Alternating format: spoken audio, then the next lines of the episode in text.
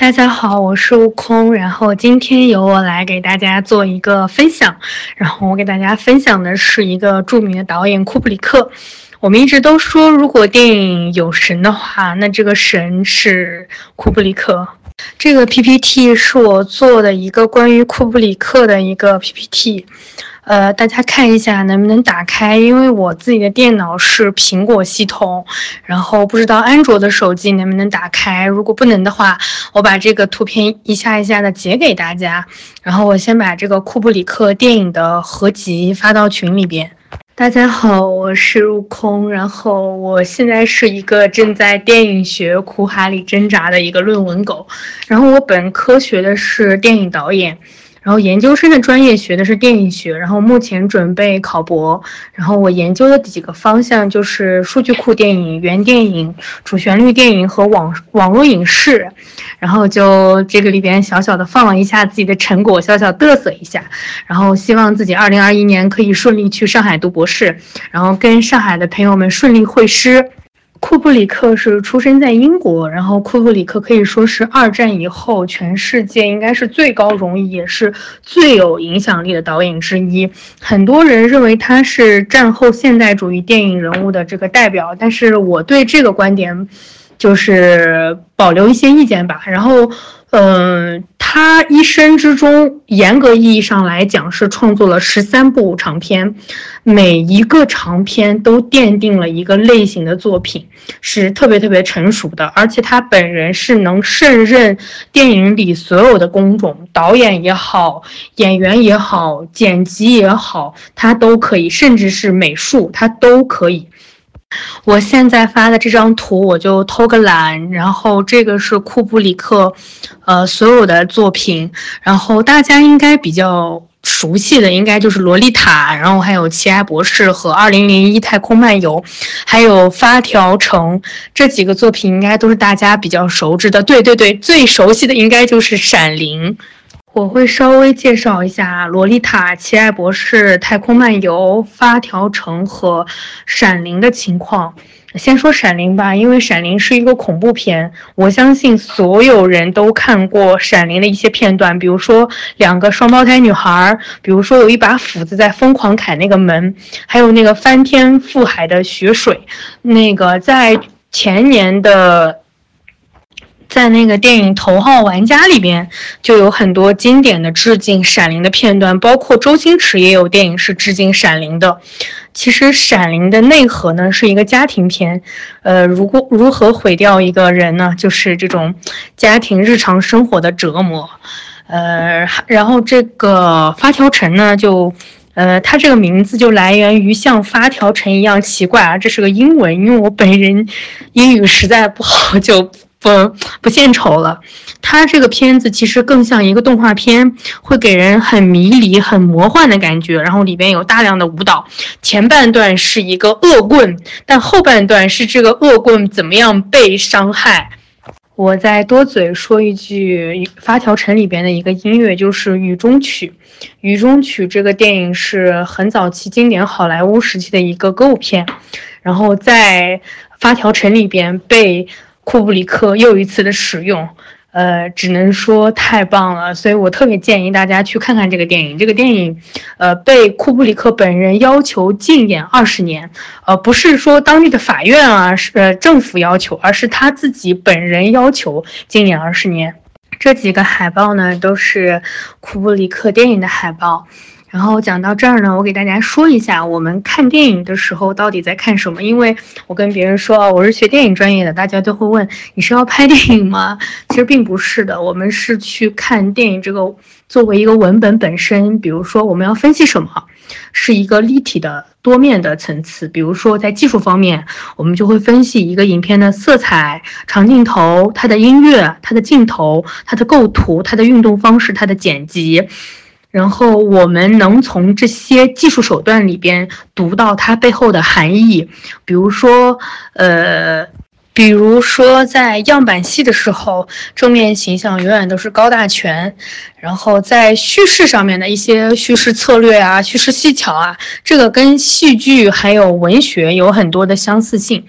然后比如说这个人物形象啊。呃人物的关系啊，还有这个几层几层的线呃线去讲这个故事的，然后还有一些文化、一些主题、一些思想性的，还有一些政治的，就和外部世界的，他批判了什么？在《发条城》里边，呃，他这个《发条城》跟他的那个《奇爱博士》这两个片子的批判性和政治性都很强。我们再把电影文本进行再发散，比如说内部的、外部的，它的内容、它的类型，还有它的互文系，它在横纵坐标里意味着什么？呃，所以为什么说库布里克伟大呢？它是三部长片，每一部都有不同的类型。可以说，它的《闪灵》那就是恐怖片的史诗，那它的《二零零一太空漫游》是科幻片的史诗。呃，所以它相当于说开创了，或者是把一个片子推到了一个高峰。二零零一太空漫游是一部把科幻片从 B 级制作推到 A 级制作的片子，是大制作。呃，从此之后的科幻片，每一部或多或少里边都有一些在致敬二零零一太空漫游的。比如说，我们前几年上映的那个片子叫《流浪地球》。《流浪地球》里边跟吴京对峙的那个反派 AI，然后它跟《二零零一太空漫游》里的 AI 是很相似的，呃，不能说相似，只能说一模一样。然后比如说它的这个对于产业、对于社会又意味着什么？然后我毋庸置疑，呃，库布里克从方方面面对于整个电影的推动，呃，都是难以估量的。就很耽误大家的时间，跟大家说这么多。然后，因为我是第一次以这种形式跟大家见面，所以就有点紧张。然后讲的东西也会有点没逻辑。嗯，我特别想跟大家推推荐一下《二零零一太空漫游》，因为这个片子可以说有着电影史上最精彩的时空转换。呃，它有一个镜头是一个猿人把一根骨头抛的抛上去，下来了一个太空飞船。我们在我们称这个转场叫做电影史上最长的转场。然后他当时用的配乐是《蓝色多瑙河》，这个镜头对于整个世界电影史来说是最重要、最重要的一个镜头。嗯，因为没有办法给大家拆开一个影片来看，所以。嗯，我也不想剧透太多关于二零零一太空漫游的东西，所以我就想跟大家说，我还是特别特别希呃希望大家去看看这个片子，因为这个科幻片影响了后来无数的科幻电影，呃，然后库布里克本人是相信有就是外地的生。就生命的，所以他后面很想拍人工智能这方面的东西，然后他后面就去世了。呃，斯皮尔伯格就接手了，就是库布里克的一些项目。倒数第二张 PPT 是介绍，呃，库布里克的两个纪录片，大家有兴趣的话可以看一看。然后我把那个关于库布里克的。我能找到的十五部长篇，呃，这个链接就已经发群里了。我还是建议大家，呃，经常去看一看。库布里克本人被很多的大师推崇，比如说伯格曼、安东尼奥尼、费里尼，基本上所有的导演都面临的一个问题，就是他们终身都在拍一个题材。呃，李安也好，王家卫也好，呃，伯格曼也好，都在拍一个题材，只有。呃，库布里克他就是怎么的跳跃，他可以拍《奇爱博士》，拍一个关于摧毁世界、关于核危机的这样一个黑色幽默的这个电影，然后一人分饰三角。他可以拍科波拉的小说《洛丽塔》，去给你讲这种男女之间的这种博弈，然后包括就是发条橙，发条橙我刚刚也说了，它就是像发条橙子一样奇怪，然后。然后它里边有嬉皮士的东西，还有动画，还有舞蹈，以至于它前半部分和后半部分都完全不一样。施暴者成了受害者，然后道德是怎么样的被践踏，然后暴力又是怎么样子的？人在一个，呃，一个权力机构下又是如何被压迫，又不是如何被异化的？然后到他去拍《二零零一太空漫游》这个。科幻电影可以说是人类的史诗，他自己也拍过这种史诗的这种电影，然后就是斯巴达，嗯，后面又拍了包括说《巴黎灵灯，有很多人说巴黎灵灯原因是拿破仑，这个我不表述，因为他当时很想拍一部关于拿破仑的片子，然后最后没有这个机会。就我之前说的片子都是六七十年代他的一个黄金创作期的一个作品，到了后面一点点的时候，他就拍了那个《闪灵》和《全金属壳》《全金属外壳》。呃，有有很多人说这《全金属壳》和《奇奇埃博士》都是战争片啊，不是的。呃呃，《奇埃博士》是讲的一个核危机，一个恐惧，一个这种呃世界毁灭，但是呃《全金属外壳》是讲越战的。呃，然后到最后，他最后一部片子叫《大开眼界》，是呃妮可和呃阿汤哥啊两个人的作品，然后真的是啊俊男美女，太好看了。就关于库布里克，实在有太多想说的了。然后我最后说一下库布里克的这种美学，就库布里克整个电影从内到外散发着这种就音乐里边的狂想曲，然后他。很对称，很均衡，又很完美。呃，包括他自己就说，我追求的就是一种庄严的、庄严的这种世界感受。呃，我自己对于库布里克特别的推崇，然后自己是第一次在这么多人面前讲自己崇拜的偶像，所以特别特别的激动。然后，如果大家有什么关于电影的问题，或者是库布里克的问题，然后我们可以在群里交流一下。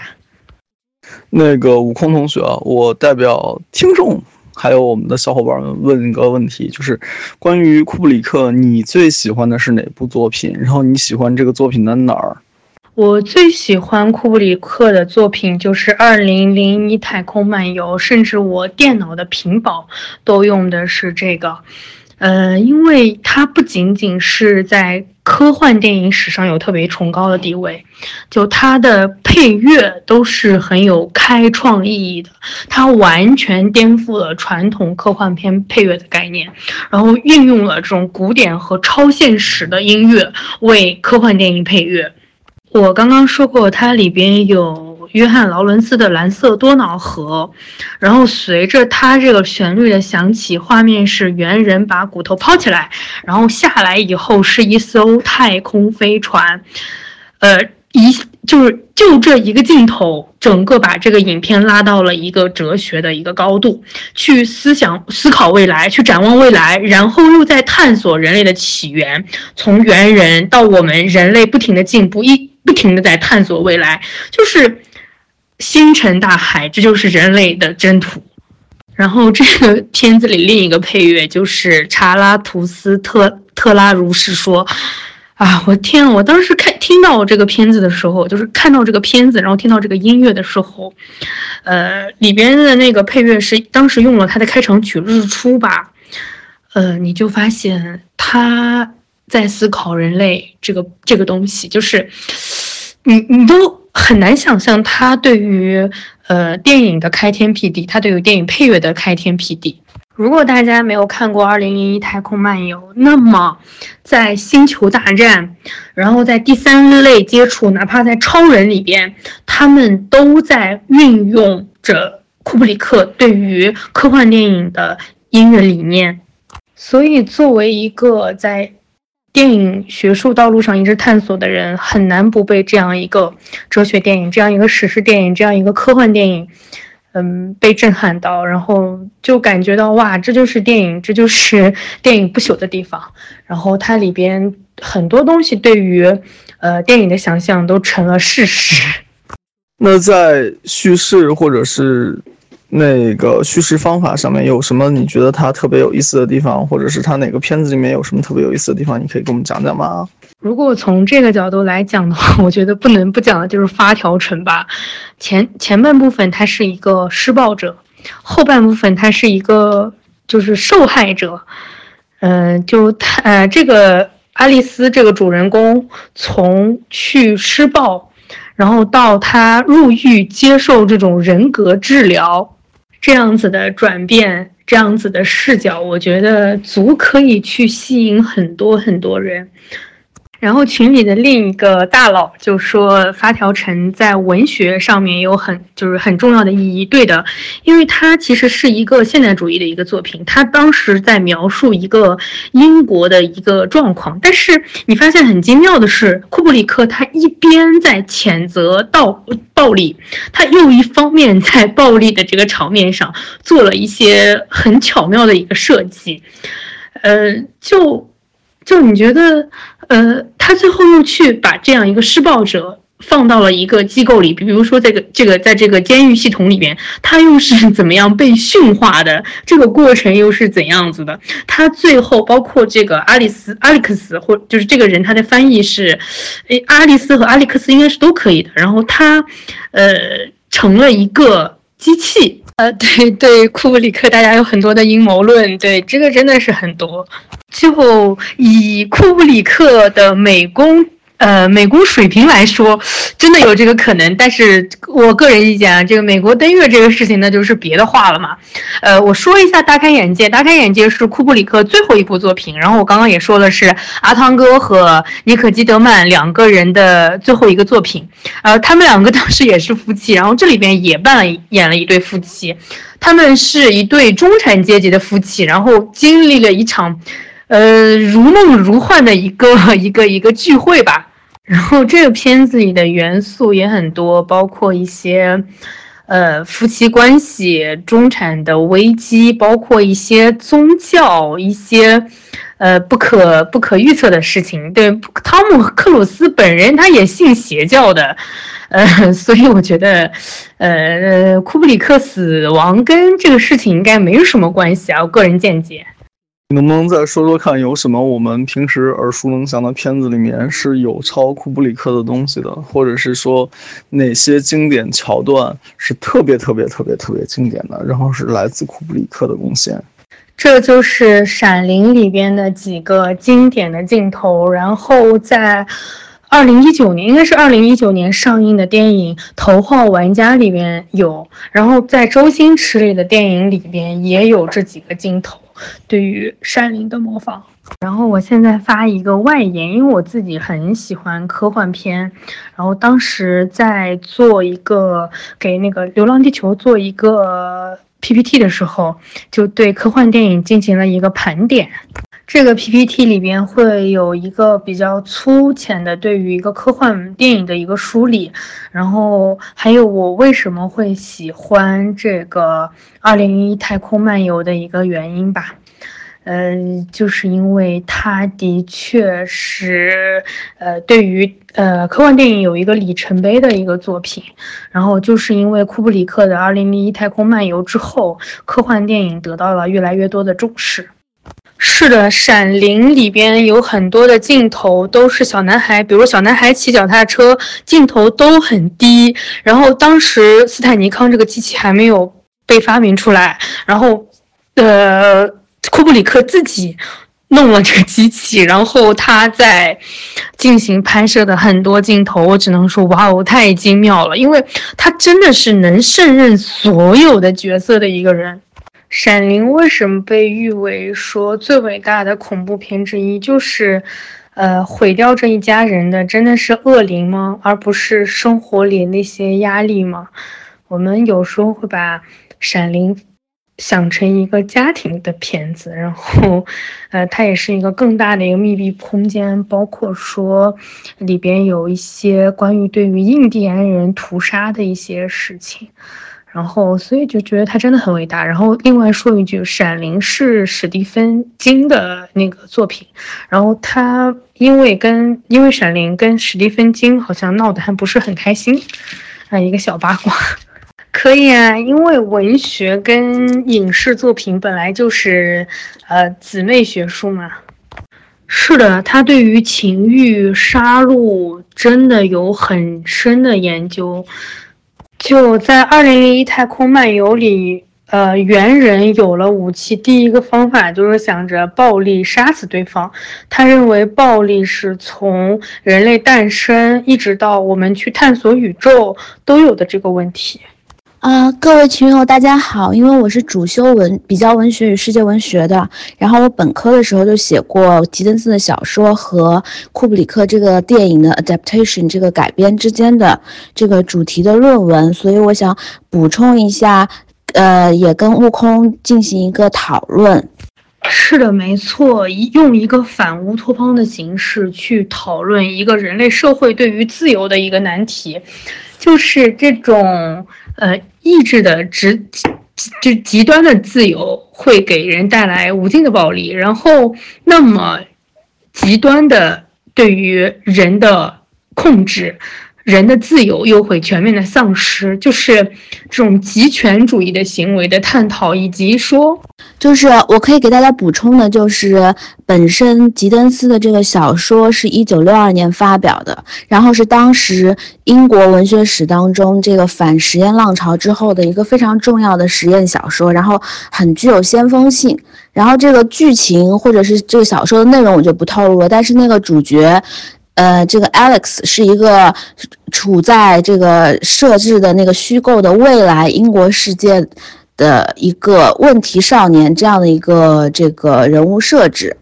然后呢？这个比较重要的就是在这条线索上，关于这个如果个人的这个自自由走到一个极端化的情况下，就是意志意志完全自由，然后又加上如果这个国家的政权是集权完全操控的这样的境况之下，然后关于这个自由和暴力的一个讨论，就是呃库布里克很多电影的一个主题。其实《闪灵》里面也有关于这个家庭，还有关于人性恶的这样的一个这个讨论。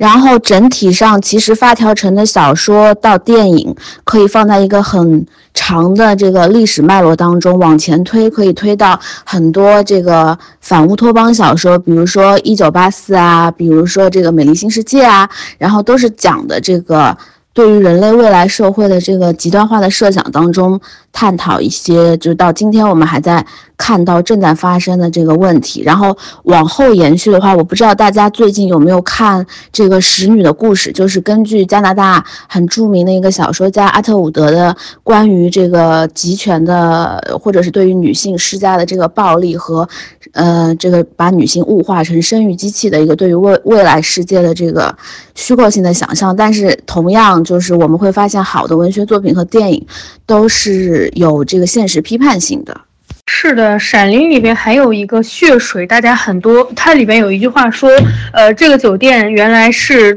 在屠杀印第安人之就之后建立而成的，所以里面会有很多的血水。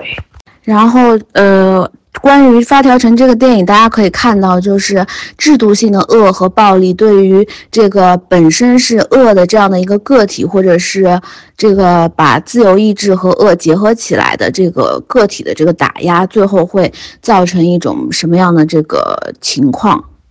然后，其实这个跟福柯他们讨论的，比如说。在规训与惩罚，或者关于这个现代性的资本主义社会，或者是哎，这个其实扩充开来说，就是我们现在都是处在这个这样的这个制度化的国家系统当中。然后，这个暴力机器，我们可以看到的有形的暴力，都在这些这个库布里克的电影里面有有所呈现。但是，还有很多是无形的这个这个暴力的，或者是国家机器的构成元素，就。按照福柯的理论，比如说学校和监狱是同构的，都是全景敞式的，然后有那个无形的手，其实也是国家机器的重要的组成部分。然后这个发条城这个电影里面关于关于罪与罚这个主题，或者是这个如何滥用暴力，然后本身自由一直在善恶之间，个体是怎么样做出选择，都是小说和电影里面同时反复出现的主题。所以最终人类。命运会走向何方，或者是什么样的制度具有可行性，都是，呃，二十世纪很多文学作品讨论的主题。然后沿着悟空刚刚之前提到的那个音乐，因为悟空刚刚说到这个，呃，发条城的男主角 Alex 就是一边。这个实施暴行，然后一边还是唱着当时好莱坞非常知名的那个歌舞片《雨中曲》的主题歌。然后其实还有一个元素，然后我不知道大家有没有很多的观影经验，就是其实，在很多美剧啊、电影里面都会把那个呃那些实施暴力的人或者是变态杀手，然后他们一边杀人一边会后面播放这个贝多芬啊，或者是这个莫扎特的古典乐，然后在《发条城》这个电影里面也是一样。就库布里克充分挖掘了音乐的诠释的可能性，然后在电影里面有很多可能在镜头语言里面没有表达的东西，它是利用了这个配乐，然后呈现出来。就是，呃，古典音乐一方面是那个美或者是高尚崇高的那个我们大家刻板印象里面的这个这个呃这个定位，但是又把这个古典音乐和暴力的主题，或者比如说有一些呃。这个国家机器暴力的场景，这打斗的场景，还有这个，呃，这个性压迫的场景，就全部跟这个古典音乐合在一起。对，然后在这个悟空说的对，然后在这个发条城这个电影里面用了贝多芬的音乐，然后还用了这个，呃，我想一想啊，还还好像还用了这个。巴赫的《哥德堡变奏曲》还是什么其他的，就是大量的是这个《欢乐颂》了，就是这个《欢乐颂》出现的频率最高。然后，呃，就又结合他当时的镜头语言，就是比如说希特勒啊、纳粹啊，然后这个，呃，这个轰炸啊、城市的废墟啊，就这个镜头组接跟这个音乐合在一起，就是有一种这个荒诞怪异，或者是居然暴力和美可以相结合，所以这个。我也是觉得是库布里克很厉害的一点。就我再举一个例子，就是 Alex 去打死那个中产阶级家庭的那个太太的时候，呃，里边是有那个一些达利的达利的那种未来的那个绘画在里边，也是那当时很流行的艺术嘛。呃，发条城里边有莫扎特，有贝多芬，然后有当时流行的雨中曲，呃，还有巴赫，我真的是忘记了。然后我因为太之很久之前看的。然后像莫扎特和贝多芬那就完全不用去，就是说去评价了。然后，呃，他就其实整个电影在后半段对于电影的运用，我认为是整个都出神入化的。呃，他在接受这个治疗时候，里边听着那个音乐，然后到他最后面，他就他就说，呃呃，他最后的一个幻想里边。就都是通过视听语言在证明 Alex 的身心到底到达一个什么样的状态，呃，因为贝多芬本人就认为说音乐是最纯粹的艺术，就是，嗯，它没有呃善没有恶，呃，但是如果艺术成为一个政体或者成为一个政客手中的工具，又是一个什么样的一个状态呢？是这样的，是原来这个吉登斯的小说里面是嵌入了大量的音乐的元素，就包括贝多芬第五、第九，莫扎特第四十，还有那个。第四十一就是朱比特，就是跟宙斯、跟希腊神话那个有又有关系，然后包括这个普劳特斯的小提琴协奏曲啊什么，然后这个其实在小说里面是跟那个主人公的精神世界和就是他一开始既是快乐的源泉，又是他痛苦的起因，然后最后转到他意志完全沦丧，然后这个。在那个极端的这个自由意志失控的这个状况之下，然后他就变成了一个这个纯然的恶的个体，但是他又受到了那个恶的那个集体或者是这个恶的国家机器的这个这个惩戒，所以这个呃里面小说其实有部分内容就没有呈现在后来的电影当中。呃，沿着这个话说下去，其实我可以跟大家举几个例子，就是我们可以看到瓦格纳的歌剧是非常知名的，但是到今天为止，以色列都是禁止演出任何瓦格纳的作品的，因为我们知道那个在纳粹执政时期，就是呃，一方面他们对犹太人种族灭绝、大屠杀、集中营，但是另外一方面，他们又非常欣赏这个奥奥地利、德国那些知名这个作曲家的音乐，所以他们。们一边在大屠杀，一边又勒令犹太的音乐家给他们表演这个这个各种室内乐啊，或者是这个很很知名的篇章，然后还大肆的这个用这个瓦格纳的歌剧和他们日耳曼的这个民族性结合在一起，所以，呃，其实，在古典乐界和哲学界都有关于纳粹的后来的讨论的。是的，因为文学作品跟电影作品它还是两种不同的艺术形式嘛。但是，呃，你库布里克，我因为我没有看过原小说，所以不好意思。就库布里克在《发条城》里边，他其实是有一个驯化的过程的，就是在他眼里，呃。就是欲望是可以被驯化的，呃，包括说他最后 Alex 成为了一个政府的一个机器人，说啊我又正常了，那就是其实他在后面就展示过，其实从政客到医生，他们并没有比 Alex 正常有多少，然后其实我们只是这个，嗯，这个。这个大机器的一个部分吧。就如果说配乐跟画面不一致，在电影里边，我们一般叫这个叫声画对立。这个在电影里面会给观众更强的视觉的冲击力。说到机器或者现代性社会的非人的物化的这个状态的话，其实大家都看过的一个电影就是卓别林的《摩登时代》。然后，当然，今现在又有很多其他的电影，就我们可以看到，我们每一个人都是在这个系统里面没有办法挣脱，然后不是被异化成像卡夫卡小说里面的那些变成虫子的人，就是像摩登时代那样的，就是永远停不下来的，然后是在这个机器上的一个很小的螺丝钉。就是我还是非常赞同悟空的说法的。库布里克他每次一个新的电影都是尝试某一种类型的影片，然后在那个主题的影片里面，他又是开创各种先河的。比如说他拍《闪灵》就开了恐怖片的先河，他当然前面有这个希区柯克啊等等其他的这个大师级的神人，但是。呃，库布里克每一个领域都非常超前。然后，《二零零一太空漫游》虽然是一九六八年拍的，但是我强烈建议大家今天也可以去看一下。就其实，呃，它的这个领先性是超越了至少三十到五十年的。呃，其实比《摩登时代》更早的，因为《摩登时代》是应该是一九三六、一九三七的作作品。其实更早之前有一个片子是德国的一个表现主义的作品，叫《大都会》。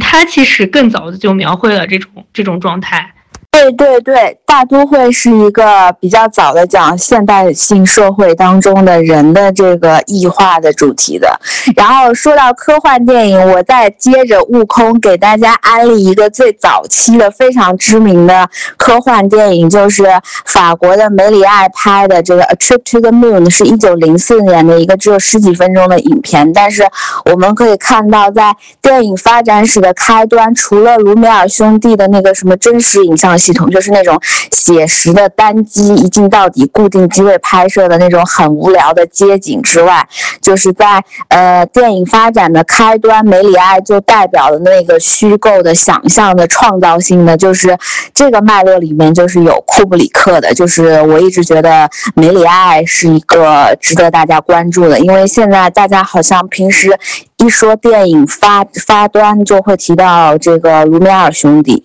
就我觉得我们一直在说人性啊，在说政府啊，其实我们可以讨论一点轻松的，比如洛丽塔，对吧？哎呀，其实我这个的确有一门课，就是讲这个世界文学当中的经典文本和这个电影的这个选修课，给本科生开的。哦，洛丽塔，我可以插两句，就是这个洛丽塔是纳博科夫的这个长篇小说，然后这个小说改编的电影有一，呃，我记得好像是有两个不同的版本，然后库布里克这个版本好像是纳博科夫自己亲自操刀做编剧的，所以我还是在不同版本的电影当中倾向于这个库布里克这个版本。这个在今年最红的这个 Me Too 和女权主义的这个语境之下，我们可能讨论《洛丽塔》和以前文学史上关于这个作品的分析又不太一样了。这个就是一个很典型的这个，呃，这个畸形恋爱的，或者是这个，就大家知道爱的这个主题里面有很多种嘛，什么爱而不得啊，就像那个希腊神话里面的这个这个。阿波罗追各种这个达芙妮呀之类的，就是这个爱而不得，或者是这个 Echo 回声女神追这个 Narcissus，就是那个自恋狂的这样的这个模式，然后到这个恋童癖啊，到这个今天的这种各种畸形的这个爱恋的这个主题，然后洛丽塔也算这个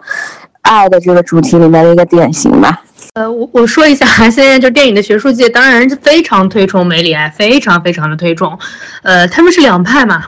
呃，这个是一方面是纪实的，一方面是可以说是类型片的前身吧。我们在学术界相当的推崇梅里爱，因为，呃，现在谁能绕得开卢米埃尔兄弟和梅里爱、格里菲斯这些人呢？对吧？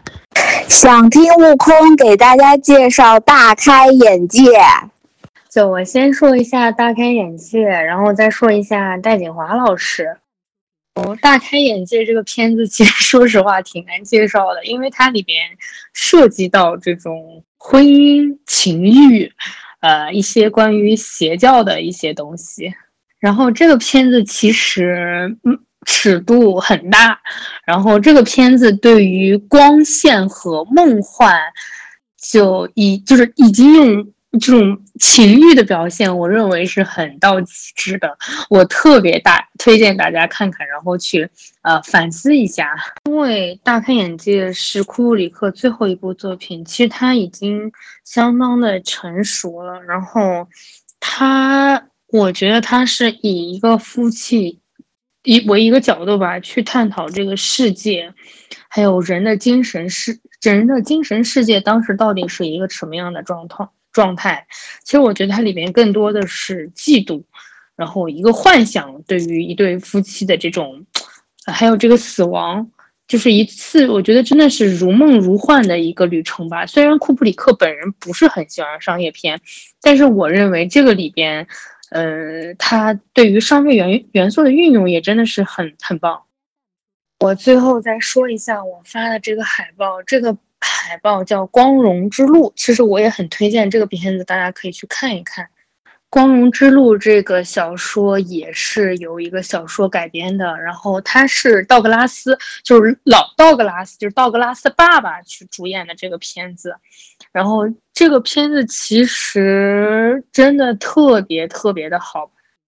呃，怎么说呢？就是。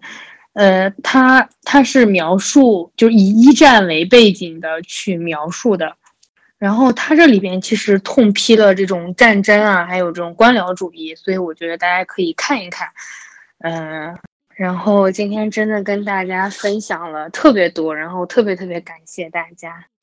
然后大家如果还有什么关于电影的问题，然后希望大家都能跟我讨论一下。就让我从更多人身上学习更多的知识，然后感谢大家，今天我的分享到此结束啦。那个资源我提前一早发了，然后大家如果不想听，可以先去找那个资源。那我们今天的这个沙龙就到此，然后感谢两位嘉宾，感谢悟空，感谢那个 Elson 亲。如果大家那个对这些电影有兴趣的话，那欢迎大家继续在群里面讨论。那如果我们的听众想得到那个悟空的 PPT 啊，或者是资源啊，whatever 啊，那你欢迎来群里面。那依然是加我，加我的微信也好，加陶三李四梅十二，你去搜，搜到的都是我，你总归会找到方法来加我，加到我们里面的。欢迎大家继续。关注新桃换旧符，下周我们不见不散。如果大家有什么想聊的话题啊，也可以在评论区或者是在群里面，然后跟我讲，然后我们可以再专门开这样的沙龙。都忘了自我介绍了，我叫 Alison，然后我主修的是比较文学与世界文学。以后如果大家对于文学感兴趣的话，我也可以跟大家分享某一部什么文学经典的这个个案分析。然后特别感谢悟空，我本人也是库布里克的脑残粉。然后我也发现我们群里面藏龙卧虎，有好几个大神。这个刚刚这个提到了很重要的关于库布里克的信息。然后希望大家爱电影、爱阅读、爱生活。后面不应该再加一句“爱心好换旧符”吗？好了，那感谢大家。收听，那这次我们沙龙到到这儿结束，谢谢大家。